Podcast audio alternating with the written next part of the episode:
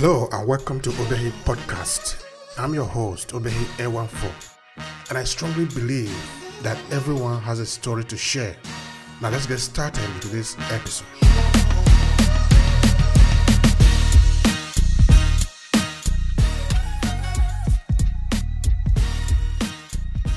What I'm able to try to understand is that I think uh, a lot of Africans are trying to understand this is why is it that when you elect a leader into the office to, uh, of course, this is not happening in all the African countries that, that are, at least thank God for that, no?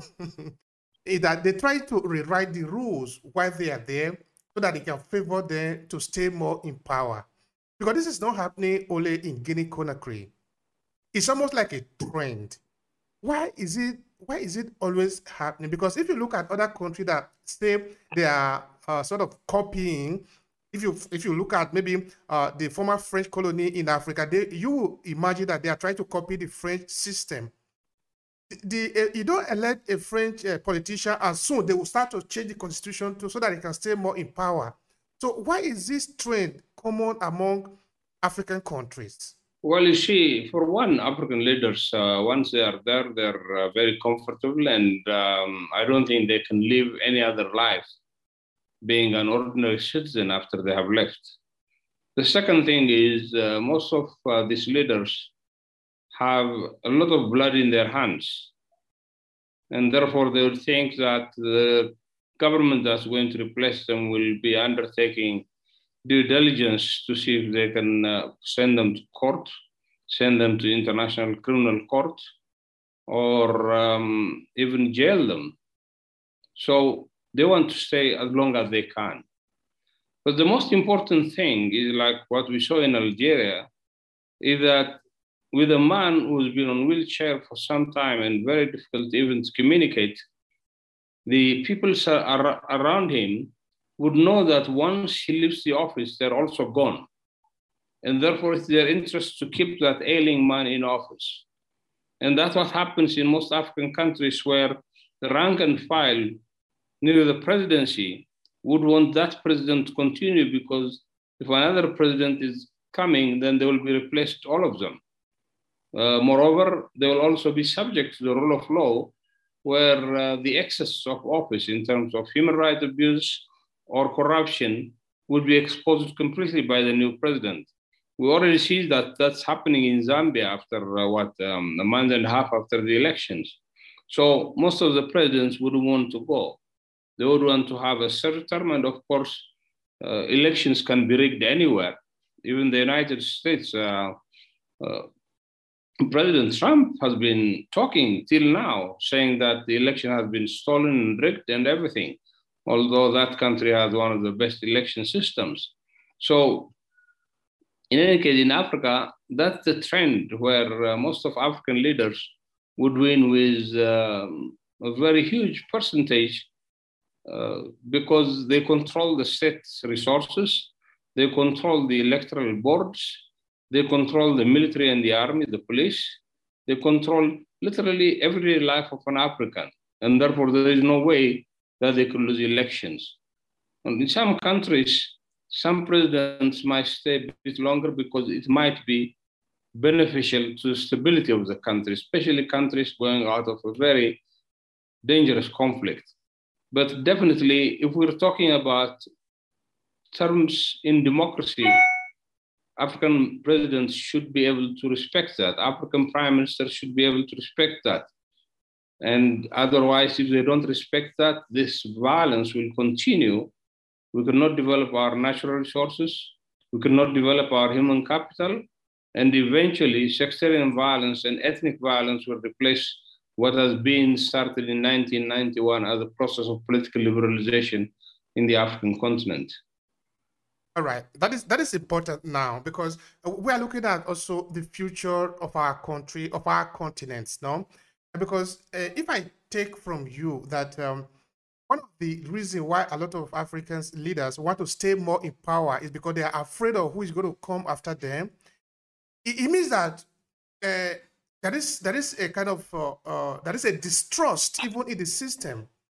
If that is the case, can't it be fixed in a way that the person that is coming after me can sort of even continue from where I'm stopping because that will even uh, uh, be, be, be meaning that if we don't have a continuity in the system, how are we even supposed to develop to even start from? So uh, can't we fix that? Can't we fix that deadlock? Is it not possible to be fixed? Well, you see, in some countries, we already see an, an improvement in this. For example, Ghana, where uh, transitions have taken place, where the opposition have uh, come to power, winning the incumbents. And of course, you know, the measure of any democratic transition is uh, what you call the two turnover test, where a civilian government is being replaced by another civilian government, or a civilian political party is being replaced by a civilian political party in the opposition. So the problem in Africa is the presidents usually have their own excesses in, on human rights and, of course, on corruption. And therefore, you can always dig whatever you want to dig and come out with allegations of uh, misappropriation, allegations of human rights abuses. Uh, of course, uh, the rationale is that uh, no president or no party can satisfy a whole population. And that's why they are elected only by a slight majority during the elections. But the fear that African presidents have that they will be prosecuted after they leave office is one of the reasons why they want to stay on, besides the fact that the luxury and the pomp ceremony of that office gives them the incentive to go on to continue. The rank and file, as I said earlier, are the ones who also put a lot of pressure on the presidents, on the heads of state, to be able to continue with referendums, whatever, with rigged elections. And this, this is the problem. The other thing, of course, is, you know, Western countries have their own uh, presidents that they like. Uh, in some cases, uh, Western countries have been also involved in coup d'etats in, in, in, in Africa. If you see Al Jazeera's Frank Africa program, it would tell you a lot about the role of former colonial powers in, in the continent. So all this added up, the possibility for transition into a real democracy, while it's happening in some countries, well, Zambia was the first country in the 1990s, and I happened to be there at that time, to be able to transit into democracy peacefully. Now, the opposition has won and come back again into the power to prove that the democracy in Zambia is resilient. Ghana is another country where we have high hopes, unless, of course, the uh, abuse of office would encourage the, car, the, the, the incumbent to do something that we might not anticipate. Uh, so once you see this, most of African uh, political parties, ruling political parties, like take the ANC, uh, the EPRDF in Ethiopia, and other parties have been in power for more than three decades. Most, about uh, 21 countries are still being ruled by the political parties that were at independence. And therefore, it's very important that the youth now participate more meaningfully in transforming African politics to the benefit of the African people. And uh, Guinea now has become a real example, and it's a test for the African Union, for ECOWAS, for the United Nations, for all international organizations, and for other African leaders that are really concerned about the well-being of the Kenyan Guinean population. Thank, thank you very much for that, sir. Uh, definitely, yeah, yeah, it's a big challenge both for ECOWAS and also for uh, the African Union because if the, the, the country of Guinea Conakry were to uh, degenerate into a problem, of course, uh, the, the, the, the bloc, the Africa uh, ECOWAS need to intervene in many respects. In fact, uh, somebody would even be uh, hoping that um, after the, the continuous uh, coup and coup that, that took place in Nigeria and uh, many other West African countries, uh, we were having a kind of air of relief that now it is over. We are sort of uh, encouraging democracy in every aspect of it. That is, it must be given a chance to mature Of course, we are not pretending that it must be super because, eh, okay, this is not a system that is, is, is, is very young in our experience, no? But what I'm trying to uh, say is that uh, what what really are the things that even led to the coup to start with? Is it because the people didn't have any chance? There were no people to report to. They couldn't. The United Nations could not intervene. The ECOWAS could not intervene. The African Union could not intervene. So the the the Guinea military they see that they didn't have any chance. That was why they intervened. Is, was that the reason? The, there is uh, what you call this thin veneer of sovereignty where international organizations or neighboring African countries cannot interfere in the affairs of any independent member of the United Nations and the African Union country. So they will let this uh, coup go on. Of course, the African Union has suspended um, Guinea from its membership. Uh, ECOWAS has done the same thing and a lot of diplomatic tussle is going on to be able to resolve this. But uh, their demand usually is that they will say, okay, they should have elections uh, during a certain time, like in Sudan. They say they should have a civilian government in 15 days. But what we what we see in Sudan is nothing has changed. You know, the coup makers are still in charge. Of course, uh, the prime minister is a very intelligent uh, human being. Mr. Hamdok uh, Dr. Hamdok has been uh, within the UN for a long period of time, but uh, trying to balance the issue of having a peaceful transition and, of course, elected officials to come again, the African Union, ECOWAS are all at loss on how to go about this. For one, they cannot demand the coup leaders to move immediately out of the scene and have immediate elections because elections would have would take time. You know, electoral boards have to be formed, electoral constituents have to be designed, electoral material has to be prepared, and therefore, eh, the, such leaders like uh, President Alpha Conde put the international community, the African community, and their own people at loss because they wait until their own bodyguards overwhelm them, put them in jail, and then finally, the country was into crisis. So, for one, the military is undertaking coup d'etats because we don't have strong political institutions and rules that regulate this. I mean, such a thing wouldn't happen in Western countries. President Trump has tried to do that uh, when President won, uh, Biden won the election. But the institutional strength in the United States is what saved that, that issue. So the public administration institutions in Africa are not developed because this is deliberate. If they will develop, then the kind of impunity that you see by African leaders cannot happen. The role of the military and um, armed forces has not been defined to a point where they are only there to serve a constitution, a constitution that has been written by the citizens of Africa. And therefore, what every African military man thinks is that they could be one day the president of a country, start looting the country. Of course, in, a, in, in the 21st century now, and specifically at this time, leaders cannot go and hide in Europe or the United States anymore. Leaders cannot pump their money into Western capitals anymore. You know, Africa loses about $156 billion every year to illicit financing. And some of the illicit financing is driven by the presidents and the rank and file who extract the resources of their, their own people and take them abroad.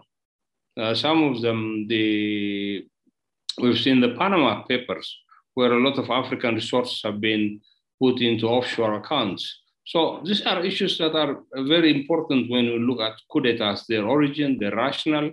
And of course, if we're going to stop them, we need to have a very strong, very strong political institutions and political rules that everybody agrees upon so that they know they're not going to get away with the kind of uh, armed insurrection that they're undertaking. All right, yeah, that is very important because if there is no consequences uh, for the action that they are taking, of course, they will, it will happen again and again. And like you are saying, uh, the African nations uh, still haven't gotten the muscle, the, the development in terms of uh, political maturity to be able to, to counter uh, the, the boys with the, the gun. Because if you are a youth uh, and with the, you have a gun, and if you do not have the the love of your country at heart, then you can basically sell it out depending on which uh, opportunity you have. And this one, of course, will bring us to the, the foreign influence because when you were talking, you made mention of the fact that sometimes it is deliberate that some of the institutions are not well developed. And of course, this can take us a whole day to even um, explore. Either sometimes African politicians or those in charge of politics haven't really educated people well enough about their, their political responsibility. This one we have stressed it enough. Because if I love my country so much, uh, there are certain decisions, there are certain proposals, of course, that are going to come from outside that I will say, no, I can't do this because I am going to be selling out my country. Yesterday, I interviewed a, a guy and a, and a journalist uh, from uh, Vatican City, and we talked a lot about this issue. And he said, I like what he said that African leaders actually they are not leaders; they are managers, and you cannot expect a manager to do the work of a leader because they are not leaders. So, what would be your reaction to the fact that we are expecting those in the position of authority in Africa to do the work of a leader? That is what we expect. Because if you are the president of a country, I expect you to defend my constitution. How do we get those kind of people into the position? Because that is the people we want. Well, it's the genesis uh, of uh, statecraft in Africa. You mentioned Nigeria's uh, coup d'etats by Nigerian colonels and generals. And uh, what's funny is there, these colonels and generals are still in the political playing field, being elected now as civilians. this also happens in other countries. But the point is, you know, the colonial administration has literally tore the social fabric of African constituencies to a point where ethnicity is rife, ethnic and tribal stripes are at large. And if we see, for example, Somalia, it has been stateless for almost two decades. Well, it's improving now, and we hope that this will change into the betterment of Somali people and Somalia.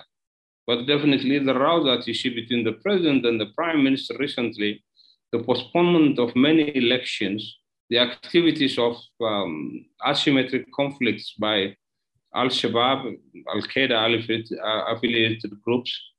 So in Africa, we still have to, to go a long way. The only hope I have is the young Africans that are, for example, starting fintech startups, uh, even in some cases unicorns, are going to be savvy enough to lead the way for an awareness on how African leaders should behave. Uh, true, African leaders are managers because they manage the country like their own household, not like their own company, actually, like their own household. They appoint ministers left and right. They imprison opposition people. They, the, most of the opposition in Africa live in other countries outside Africa. And therefore, it's very important that this awareness should come. What we should remember is even Europe, after almost what 400 years of Renaissance, democratic development has seen two world wars. Today, we see extremist groups taking part in Europe because people are electing them. These people in Europe now that are being elected are anti immigrants. They hate some of the religions. And therefore, you see this kind of populist governments coming up even in developed democracies some kind of this populism also has invaded the United States under President Trump. But the point that we need to raise is I don't think no, country is immune from the abuse of power by leaders. When it comes to Africa, the subject becomes more serious because our continent, look at a recent example where uh, the COVID 19 vaccines, uh, only 2 or 3% of Africans have had it, when the rest of the world have had most of the dose. So with all the resources that we're exporting to the west, to the east, why is that our leaders don't even care about their own people? In some areas, when you go to the Cameroon forest, the DRC forest, the jungles, People are still living the way they've been living 2,000 years ago. So to transform this and to create leaders, genuine Africans should come up. At the founding of the Organization of African Unity, African leaders like Emperor Haile Selassie, Nkrumah, Nyerere, all of them talked about a better Africa. All of them talked about Africa now is in the limelight of the inter international community. We have to transform it. Although this had their own access too, but they had the vision of setting up a regional organization to conduct political and military affairs in this continent. But the African Union Commission has failed completely and miserably, giving rationale saying that, of course, you know, it is the head of state and governments that are on a yearly basis commanding us to do what we do. But a very savvy political organization here in Addis Ababa, which is the headquarters of the African Union, could have led to the development of leadership in this continent. But the African Union, as beyond becoming a host to the meetings of African leaders, is not becoming creative enough to bring in this kind of agenda into the forefront and make sure that this agenda is respected by every African leader.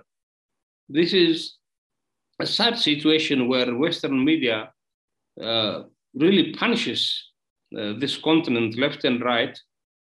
But when it goes to the African, look at the recent example where uh, the African Commission had allowed uh, Israel as an observer to the African Union. And then SADC, South Africa, came up very strongly against it. Although this is within the mandate of the Commission, the, this is such a very sensitive political subject. Every African leader wanted to be consulted on it. So you can see that the African Union leadership in Africa itself is very weak in terms of consolidating decisions among even its member states.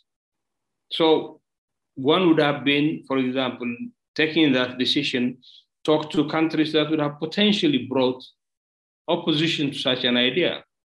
But the commissioner didn't even bother to do this. The chairperson didn't even bother to do this. They just went ahead to signing the, the, the agreement.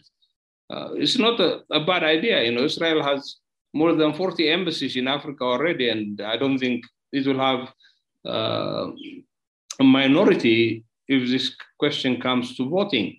But the point is, like Morocco, this issue might divide the African Union into pieces, literally.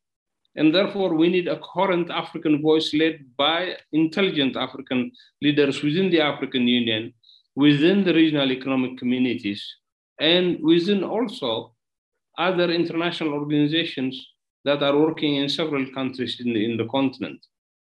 Besides this, the awareness that should be generated on leaders becoming leaders and not managers is an important issue that has to be relayed in the African Union summits.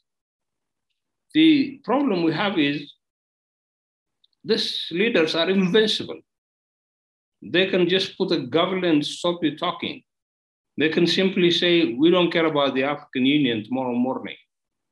And of course, you know, when these coup makers are uh, undertaking such an action, they know there is no repercussion, there is no follow-up action by the international community. Of course, ECOWAS has done some important work that I know of, uh, especially led by Nigeria with, uh, with, in Sierra Leone and in Liberia, where ECOWAS forces literally went in to have the rule of law respected. But this happens very rarely. And I think the Guinea case is not an exception. This guy will be there, like Conté, who stayed there from 1984 to 2008, uh, like Camara, who replaced him, the, and like Conde, President Alpha Conde himself, who had two terms and then wanted a third term at the age of what, 80 plus. And these are issues, you know, that African intellectuals need to talk about. We cannot say Africa is a basket case which should be relegated to some backstop, uh, backdrop, or backwaters. We have African intellectuals might raise this issue because as African intellectuals, we have other options of going to the West, living there, teaching there, working there.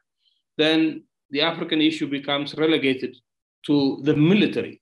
These are people who did not have the kind of preparedness for the social life that leadership would entail. They are military men. They have been fighting all their life. Their solution is when you see an enemy, capture that enemy or kill that enemy. So, with this kind of mindset, what kind of leadership are you going to generate from this? And if you go through the African leadership context, you will see most of them have military backgrounds. And of course, they will stay in power by doing whatever it takes. Yeah.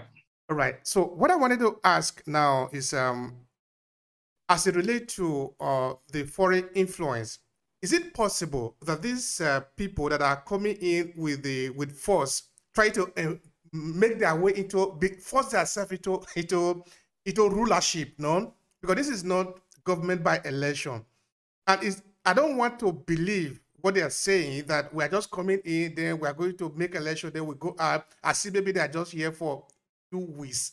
Or maybe I don't know about you. Do you think that they are going to be here for only a few weeks? They do election, then everything is going to be over. They return to the barrack. Well, I doubt it uh, will uh, last for a long time because uh, basically, for one, of course, the military leaders will be there for some time. If we see the case of Sudan now, there's been some time that the military leaders, after the agreement that has been supported by Ethiopia uh, to have uh, a military president and a, a civilian prime minister. Uh, but uh, still, there is no inkling that um, the military is going out and elections are going to be set up. So we have that problem.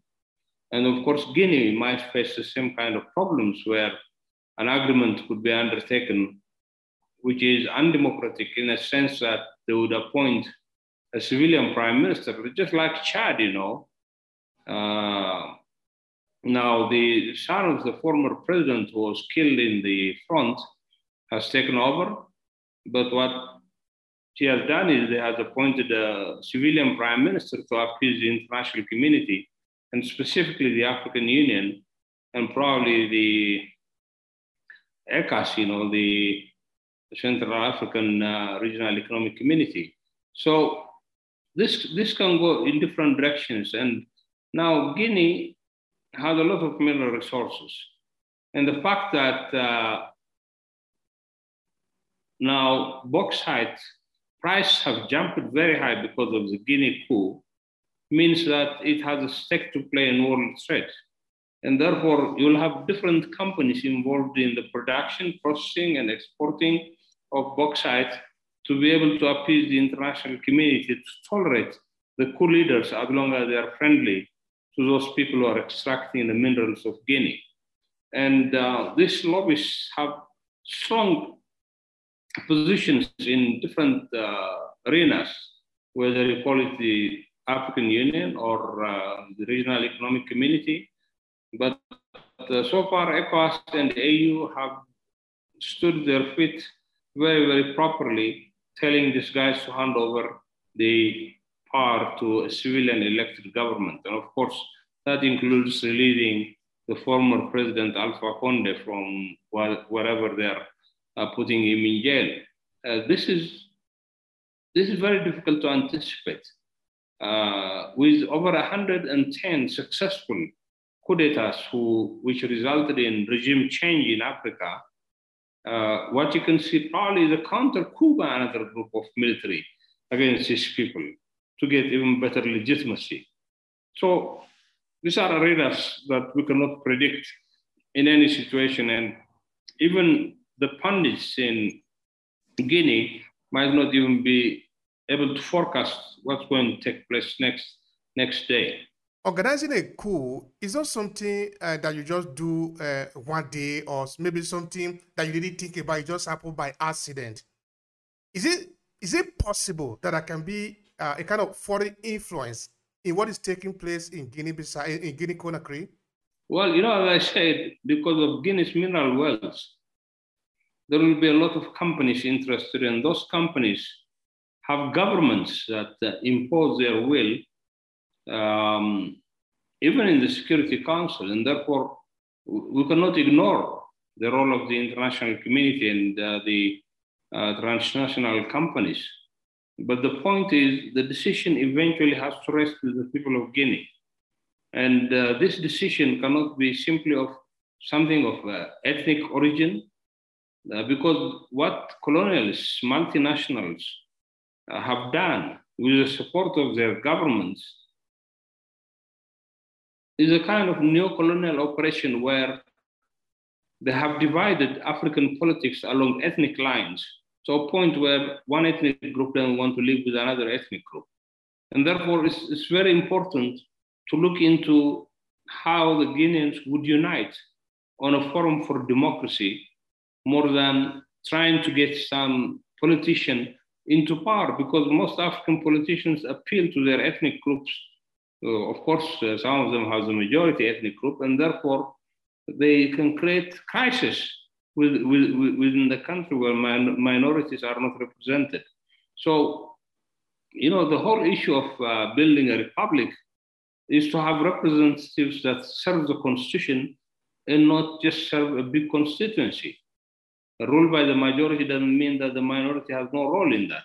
So I think the most important thing for the Guineans now is the other political opposition parties in Guinea have to articulate their agenda and show their support for democracy. Of course, this has its, its own costs. The military will not hesitate to incarcerate or kill these uh, politi- politicians who talk. But there are always sacrifices when, when it comes to transforming politics in any given country. And therefore, my, my, my hope is that the international community, the opposition politicians in uh, Guinea, and the people of Guinea would unite in a process where it would lead to a responsible government in Guinea, where, as President Alpha Conde did, is going to change the constitution, have a referendum, and um, probably be a president for life. You cannot have that. This is what Algeria saw. It was a sick man a very well-known politician who has served who has served Algeria very well, but at the end of his time, uh, some people were using him as um, probably a kind of uh, front picture to be able to do what they want to do, people under him. And the Algerians rose against this, even saying that, you know, send the dead man to the grave. These were the kind of placards that I saw with civil society acting to this. And therefore, we should discourage this by any moment. And I think the media has a lot of role to play. One, the media has a teaching task. It can teach Africans uh, on what democracy is, on how democracy happens, what elections are, how do we develop a political culture. You can see the case of Nigeria, for example, where uh, the incumbent was saying 20 billion has been lost from the central bank or from some bank, and I'm going to find this money for you. And Nigerians overwhelmingly voted. And when it comes to political awareness, I don't think any country is better than Nigeria. With the strong media Nigeria has, with the strong educational institutions it has, people just trusted this issue of 20, missing 20 billion, but that 20 billion has never come to see the light of the day. And therefore, we need media that's going to be able to promote democracy and plural governments. And if Nigeria cannot do it, I don't think any other country can do it. With the kind of uh, educational level you have, frankly, if you have, uh, with the kind of elite you have, in Nigeria, it would have been possible. But look at what Nigeria is. Every day, what we hear is kids are taken away by gangs. Kids are taken away by Boko Haram, whatever you call them. And these guys are looking for money, and the government is paying compensation. Frankly, Nigeria should have the best law enforcement institutions in the continent. But this is not happening. So governments are not even doing the minimum that they're expected to do, like protecting their own citizens. Where is the community? How does it happen that schoolgirls are being just taken away in the middle of the night and nobody knows where they are? This doesn't even happen in many other African countries. So when you have this kind of problems, really the media has a major role to be able to, to, to, to, to inform people and of course to expose the kind of corruption through investigative media. Western media has been strong in this. For example, President Trump was impeached by Congress. The information came from the US media, from the European media, before even the law enforcement authorities in the United States uh, started investigating it. Finally, it came to Congress where he was impeached fully and he was saved only by the majority Senate that he has in the Republican Party. So I think the media has a big role to play, and civil society should be very strong in Africa. Africa has a very, very profound associational life, but that has, uh, that has not been transformed into citizens of a political society. And I think the African elite has a business to do this. The media, civil society organizations have to do this.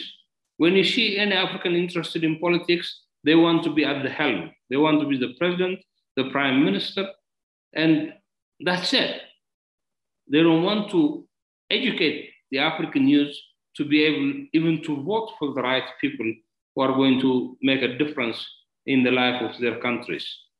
Do the African politician even know who is in charge now? Who is this guy that is now in charge of uh, Guinea Conakry? Who is him?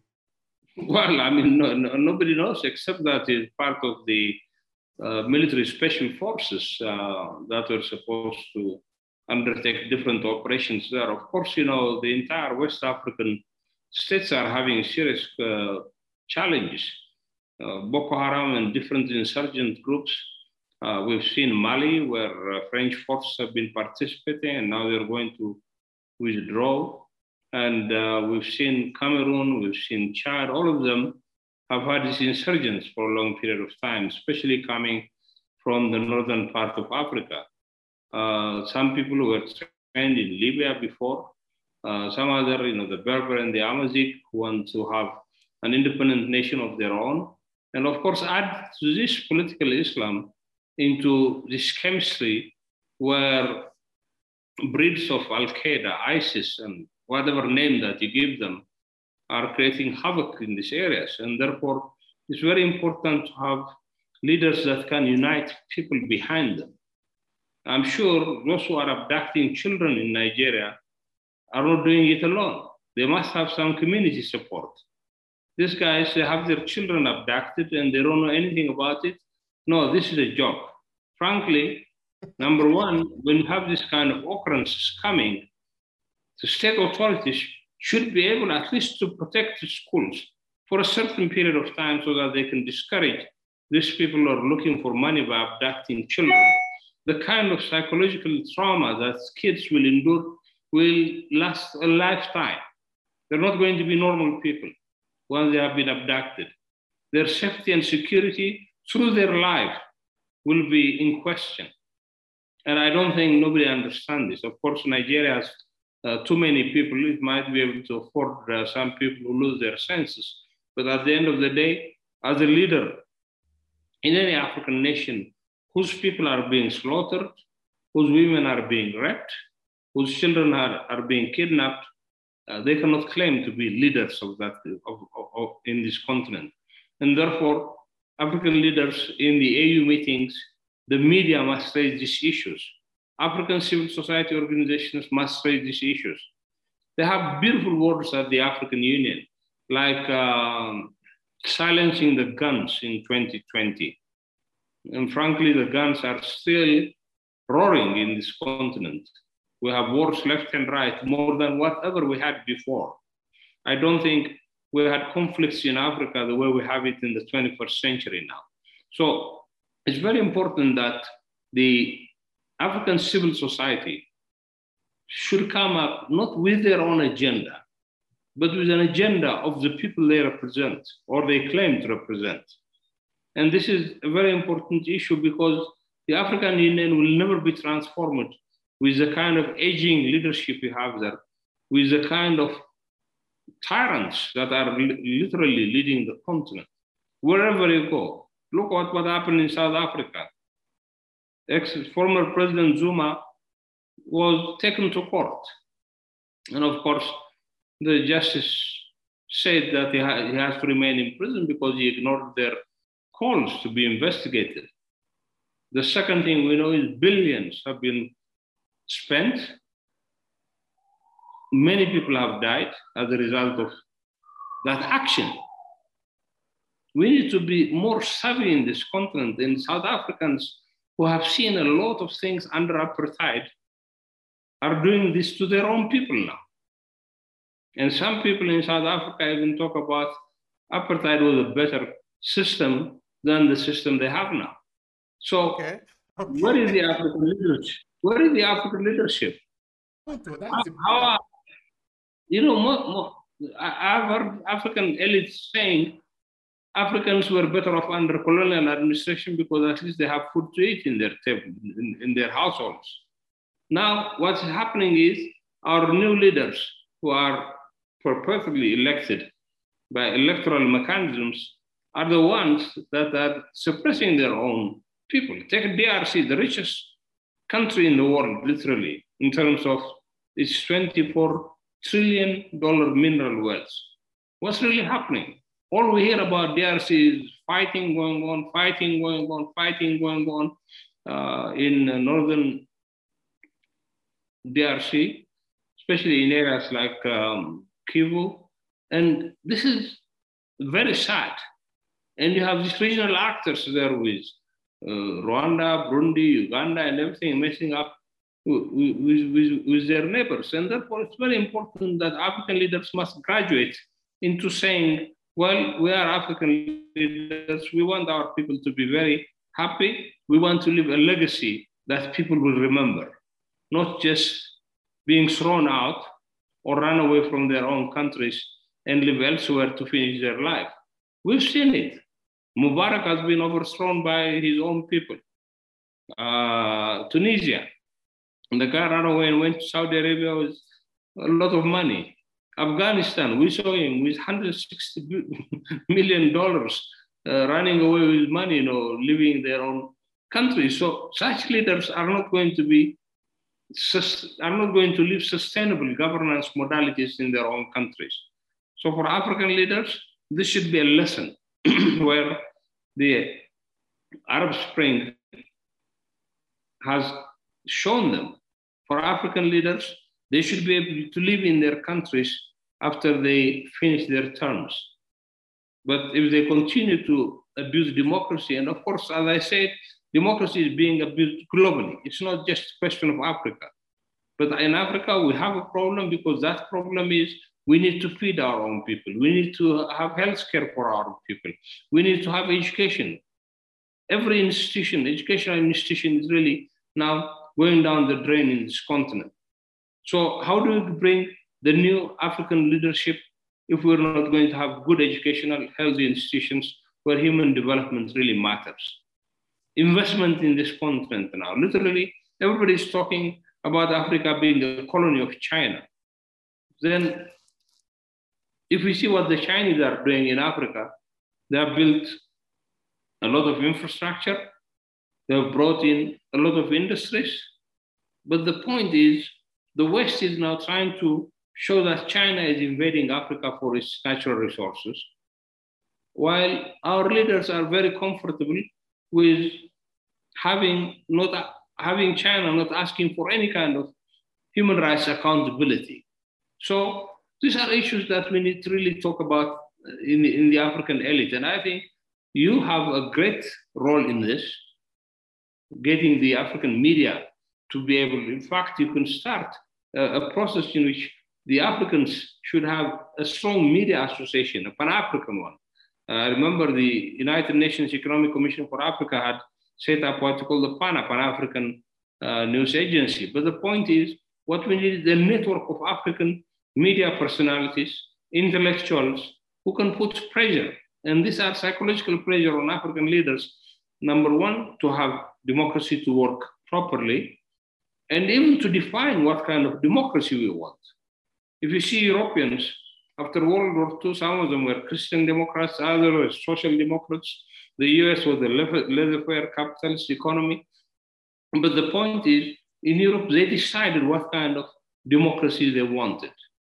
Their main target was human well-being in, the, in, in Europe.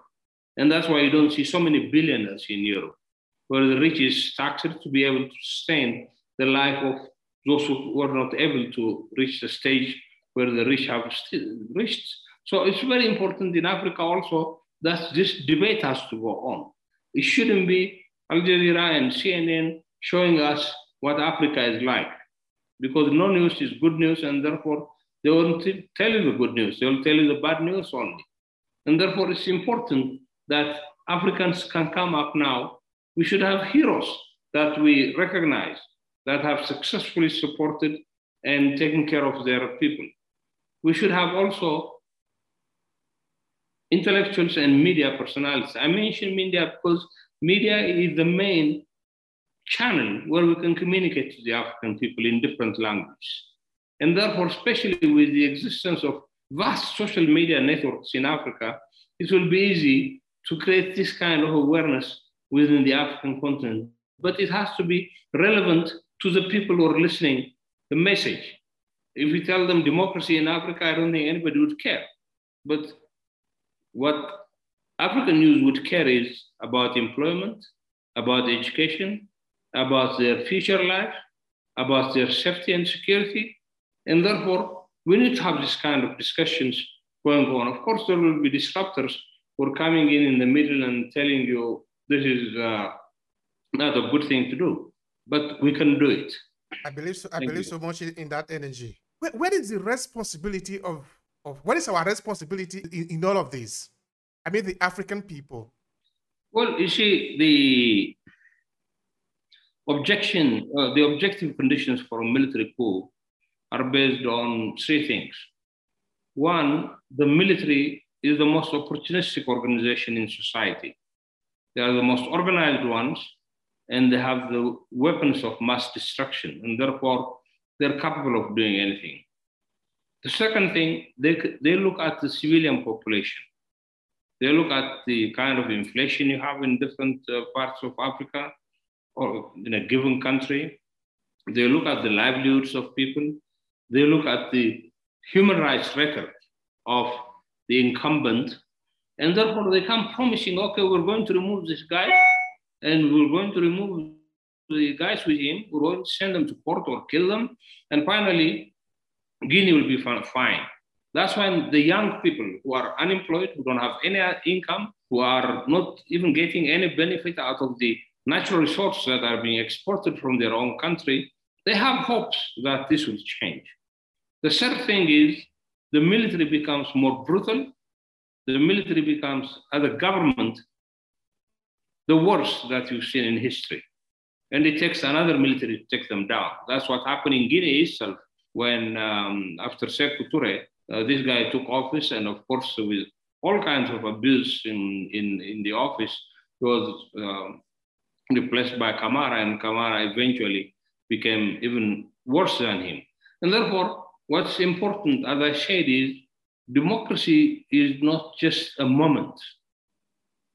Democracy is a generational project where we change the minds of people to a point where they accept the basic principles of democracy, of which elections are an important part. But political cu- culture development, the development of political institutions, and the development of political rules like the constitution, uh, like rules of the game that are uh, designed by the legislator, uh, the almost arbitrary rules that are that come out of the uh, Council of Ministers. All this have to be able to work in synergy to be able to generate a modicum of democracy. And I think with the African elite providing the software for this, with the media sending the message to the African public, this would be a kind of a generational uh, project. Because what we see is the world, after the fall of the Soviet Union, we had our first elections in Africa, left and right. governments were changed, elections were undertaken. so, sorry. In fact, we carried out a nine country case study at the time to see the transition from authoritarian governments to democracy. Uh, 111 professors were involved, and uh, I was one of the coordinators of the study, hoping that we would see some elements of what are the tools and instruments that are now necessary to be able to identify successful transition into democracy. But after a brief period, this will all change, you know. The Cold War was not over, but the, now the trade war we have between the West and the East, and China's rise as an emerging power, economic power and political power, has created a kind of a second Cold War for the African continent. And therefore, each of these players in the Cold War would want presidents that they would want to keep in order to maintain their relationships. And in international relations, this is a very uh, tricky scenario. And it's important that the African elite now would be able to undertake serious research and inform the media to inform the African public. You know, the international institutions, all of them are based on the will of the African presidents. They cannot go out of that. Be it the United Nations, the United Nations is a company of leaders that are meeting today in New York. The African Union, actually, as I said, as I told you before, even the union's constitution says we, the heads of government, the heads of state and governments in Africa. It doesn't say we, the African people. Although the UN Constitution, the UN Charter says we, the people of the United Nations. So it's very important that we have a third channel beyond international institutions where we can deal with democratic development and democratic accountability of African states. And I tell you, this guy will not go by his own free will. For one, coup d'etat is a crime. And therefore, any decent government replacing him will be taking, taking him on uh, to the rule of law. And therefore, he will stay as much as possible. The second thing is, what he will do is he will have an elected government that he can control. And then eventually people will, will get used to the idea that he was the agent of change and they will keep him there. And therefore, uh, these are important things that uh, we need to look into. And of course, I haven't done a detailed analysis of what's really happening in um, uh, Guinea, uh, except the information and news that I'm getting. But definitely, in one of my books, I have detailed African push and counter push to a point where this continent has become the most miserable and the basket case for G7 every time they meet. Every time G20 meets, Africa becomes the kind of backwater where everybody has to do some donation to get us out of uh, whether it's vaccine, whether it's food, whether it's uh, money, and whether it's uh, wh- whatever assistance the African people need. But the misery we see in this continent is something that we cannot ignore. Thank you very much for that. Now, I will ask you one question before we move to uh, the possible solution. Uh, the question is, what do you think is the real effect of coup d'etat in the national development of a country? Say, for example, like the case of many countries in Africa, of course, because you'll be analyzing this data for a long time. So, what are the real consequences of coup d'etat? Well, of course, you know there is a disruption in uh, in development work. I know in Guinea, President Alpha Conde has contributed a lot, uh, but he, has, he hasn't contributed to enough to the satisfaction of the Guinea people. And this coup d'etat will take back Guinea to almost to its post-colonial years, where you start again. New alliance will be formed. New companies will be looking for the mineral wealth of the of Guinea. Uh, new corrupt leaders will be coming in, and therefore it's very disruptive. But on the other hand, if President Alpha Conde wanted to rule like Bouteflika in Algeria, until he goes on wheelchair, then that's not fair. So there must be a balance. This could be a good thing happening for Guinea, frankly, because at the end of the day, this guy used the power of his office, the power of the state, the power of his military, his law enforcement, the resource of the state to have a referendum and to be elected again. This is illegal by any standards. And therefore, this coup d'etat would prove good if they prove on their promises that they're going to promise prosperity for Guinea and that they will soon hand over to an elected government. But when you say an elected government, it should be on a condition that people really understand whom they are voting for. If people in the United States can vote for President Trump, who's been messing up literally everything, uh, including, you know, his generals had to uh, instruct the military not to allow him to use the nuclear triggers in the White House in a book that just came out now. You have this kind of people running the biggest economy and the biggest military in the world. And therefore, even their own people were afraid that he could start a nuclear war anytime. but you know, we have the institutions and the people there. In Africa too, we need to be to have this kind of people who are permanent managers of the state who can have some kind of checks and balances on the executive leadership of that country.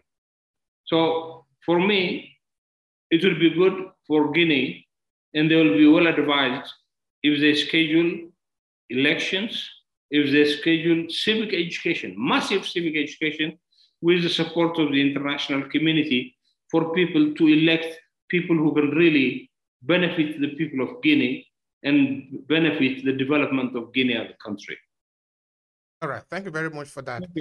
And now, um, you see, African, uh, we have some of the youngest people in the world. Uh, I think we said this one uh, uh a number of times. No, now these young people, a lot of them are disenfranchised. No, about the situation in Africa. Well, first of all, the politicians, because they are managers, they are not leader. Most of them, most of them are managers. They are just representing some big company in a multinational outside of Africa, so they are just there, uh, just as figurehead to control the resources. A lot of African youth have not been provided the needed opportunity to live as human beings. That is why many of them, of course, are running away from the continent, not because they are just stupid. They are not stupid. How do we discourage more coup in Africa? So that it doesn't become more enticing. Of course, African polit- politics is very enticing because the moment you get there, you can do anything. You become almost like God, no? We can discourage maybe the, the use of force. Because if anybody that has a gun, they become the head of state, it becomes very dangerous now. That will discourage more coup in Africa. Well, for one, you know, the elected leaders in Africa have to behave like elected leaders. There is no way elected our elected leaders can act like gangs, you know. They want to do everything they want to do. They uh, destroy the opposition, they destroy the base of public dissent, they destroy the institutions of the rule of law, and therefore we cannot stop military coups as long as we have people that are not happy with their government. People should be happy with their government because if governments can deliver on their promises on human development. Now it's easy for young people in Africa to take up the barrel of a gun and fight and of course loot and destroy anything that they want where they take the rule of the law into their hands and then they become more satisfied. We see it in many parts of Africa. But the point is, good leaders wouldn't lead you into this position. I mean, you have this kind of anachronism between having the Western rule of law concept and also with the kind of challenge we have in this, in, in this continent. Now, if people in South Africa would be allowed to destroy private business at will, then Africa will never develop. And therefore, if you're going to stop coup d'etats, The United, the African Union should not just condemn the coup d'etat. It should condemn people who are going for a third term. It should condemn people who are abusing their own people, abusing the human rights of their own people. Some African leaders have to start doing that. But this is the club of presidents and prime ministers that are protecting themselves. And therefore, there is no way you can stop coup. As a matter of fact, it has become very fashionable now since African leaders are very happy with what they have. I mean, Mali, we had several uh, coups there. Uh, Niger, they just stopped uh, another coup. So this is going to continue.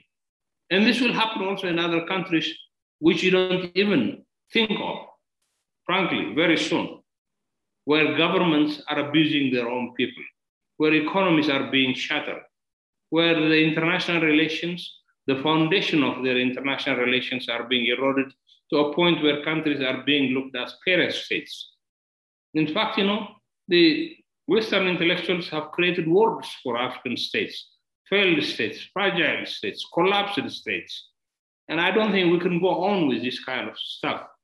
And the military are the, are the only organized part of society and which has enormous resources at its uh, hands will always be there tempted to take over government. Some of them in good faith. They might go in good faith and try to save the nation. But in other cases, it could be just pure greed and having a political power to be able to have the spoils of the uh, state power. So the only way you can stop, uh, stop a coup d'etat and have the army to do its own normal businesses, for one, I don't, I, I don't think African countries would need a big army. If that was the case, Nigeria with its huge army which was very effective in, in, in stabilizing countries in the ECOWAS, cannot even protect its own citizens in Nigeria against Boko Haram and against, uh, you know, bandits who are stealing people. So, one, why do you need a big army if you don't have an exist, existential threat? Number two, what about community law enforcement? where communities are involved in law enforcement, where police are under the control of civilians, where the army is under full control of civilians. So the only way to prevent the coup d'etat is a complex web of political, social, and economic activities you would undertake to be able to recommend taking individuals where the potential for military coexists. And therefore, African intellectuals need to design research protocols which would help us to achieve this in the long run. Thank you for that. Another uh, recommendation I will ask from you is um, uh, now let's look at the African Union because, of course, uh, it's very important for the whole of Africa. Uh, what do you, what would you recommend to the African Union as a strategy to reinforce rule of law in across Africa? Because and we are saying now that the reason that is cool in Guinea is because the guy that is there is trying to uh, outsmart the, the rule.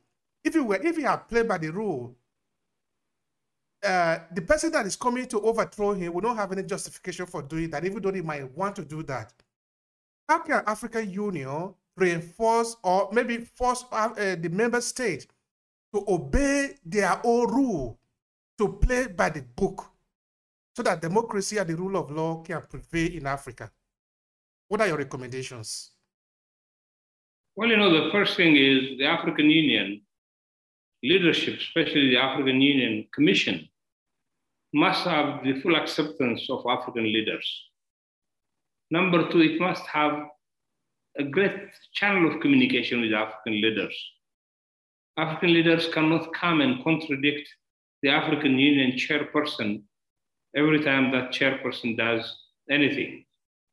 The second thing is the African Union, as a regional political organization, has to focus on issues of peace and security and political affairs. You know, the African Union has economic affairs offices, it has even an environment and forestry agenda, it has all kinds of agendas. And we have international organizations under the United Nations, under the IMF, under the World Bank, under the African Development Bank that are just doing the same thing. So it has to focus on political issues. Number two, the kind of stuff that I was talking earlier, where you create a very strong African civil society and strong African investigative media is, is where their forte can come in, where they can establish the kind of research protocols needed in every country whether there is an early warning of a potential coup d'etat in any country. Of course, this is not going to be interfering in the thin veneer of sovereignty that African states claim, but it would be in the service of the same states that the African Union would give them. The way I see it now, the African Union Peace and Security Council comes to a meeting, they condemn everything, they say we have to scrap out that country out of the African Union, and there are no consequences for the country. Being a member of the AU doesn't give you any privilege or any prerogative in terms of investments, in terms of international relations. For Security Council, what matters is that you are a, member of the United Nations and nothing, not, nothing short of that. So the African Union has to devise an intellectual system within which what are the cases that would drive military coups, for example, let's take in Sudan. And what are the objective conditions for this now? When they see people rioting against their governments in Sudan, when people were being uh, killed and their, the, their bodies thrown into the Nile River, the African Union didn't say a word. So after the coup, they start saying you are an illegitimate government. No, this is not the point. With al Bashir, who's now wanted with the International Criminal Court, the African Union's main job was protecting that man. And getting the African Union's main job was to completely invalidate the International Criminal Court, saying that the African, the ICC is only focusing on African leaders. So this, the African Union has to transform itself. And the current chairperson of the African Union has an opportunity to do that because he, he has been elected again and therefore there is no term for him. And therefore he can be bold enough to transform the African Union into really serving the African people and not the African heads of state and governments. Thank you very much, sir. Now, this is okay. going to be the last question uh, from you. Actually, it's going to be uh, your final statement, the kind of recommendation uh, on how to promote uh, the rule of law in, in Africa, because that is uh, what we think is going to work. Because this is not a jungle. We don't need jungle justice. We need rule of law. That this is the rule for everyone. This is how it's going to work. We decide what we want, and we decide how to get it. We decide how we want to be governed as a people and everybody must play according to the rule. How do we promote this kind of rule in Africa? It's your final statement. Thank you, sir. Well, you know, the rule of law paradigm is a paradigm that have come in uh, throughout age, uh, especially with the birth of the Renaissance in Europe.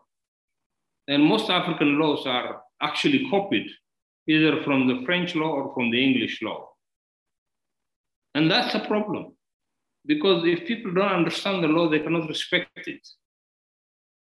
And these are laws that have been parachuted into the African continent without the full knowledge of the African people. Some of them don't even recognize African traditions in their legal instruments. So the United Nations set up with uh, Hernando de Soto, the Peruvian economist, and uh, Madeleine Albright as co-chairs what you call the United Nations High Commission on the Legal Empowerment of the Poor. This legal empowerment of the poor focused on four areas. and these areas are one, access to justice. Really, whatever kind of justice systems Africans had, Africa is a continent which is the birth of humanity. Africa has survived before donors, before NGOs, before colonialists, before governments even came. African communities were thriving communities. And therefore, the legal system, when you talk about access to justice, has to be based on the feelings, on the aspirations, on the values that Africans place on the legal codes that are being written, not just codes that are copied from the United Kingdom or codes copied from France. The genesis of legal documents in these countries, basically in the philosophy of law, jurisprudence, will tell you that legal regimes have to be reflective of the population they serve. But they don't. So that's one issue. The second thing is property rights. Many countries in Africa don't recognize the property rights of their own indigenous people, for example. One of my new book coming out is on indigenous people in Africa, which are about 50 million people. But their land is being given to investors. They build roads, highways, railways. They build uh, parks in this place, and they don't take the people seriously. They don't recognize the people in the first place. So they're driven out. By, build, by building a dam, you're going to fill that dam with water and therefore people will be displaced. Nobody cares. No government cares about this. So property rights is an issue where people have the right to properties which are in line with national benefits. The third area is what you call labor rights, where people would get paid for the kind of service they would provide. And finally, the most important right is entrepreneurship rights. Not, not everybody has entrepreneurship rights. If we see some African regimes, their children are being taken to court in uh, Europe and the United States for stealing money from their own country. At least we have one case which has seen the courts in uh, Western capitals. So but how do you create an entrepreneurial environment for Africans to be able to develop by themselves so that they can contribute to the national economy? I'll tell you, if we do any legal empowerment according to the four criteria I mentioned earlier, the government, the presidents we have today will not be there. And therefore, they will be afraid to undertake this. And I have a suspicion that most of our presidents will try to keep the entire population illiterate for fear that education will transform the African young people like it's doing now, because all of them are joining social media and creating new awareness, and they become a kind of a burden to the existing uh, status quo of governments. And therefore, it's not a question of having a rule of law that we don't know, but it's a question of craft, crafting a rule of law that Africans understand and would obey. Because if people don't obey any law, it's not, it's not a law anymore. You have to scrap it. And therefore, these are important issues that we need probably uh, to raise in a much more broader discussion at another date. Thank you. Thank you so much. I really appreciate it. If you enjoy this podcast, make sure you subscribe so you never miss any of our future episodes. Rate and review Overhead Podcast and share with your friends who might need it. I remain Obehe Ewafo. Thank you so much for listening and talk to you in the next episode.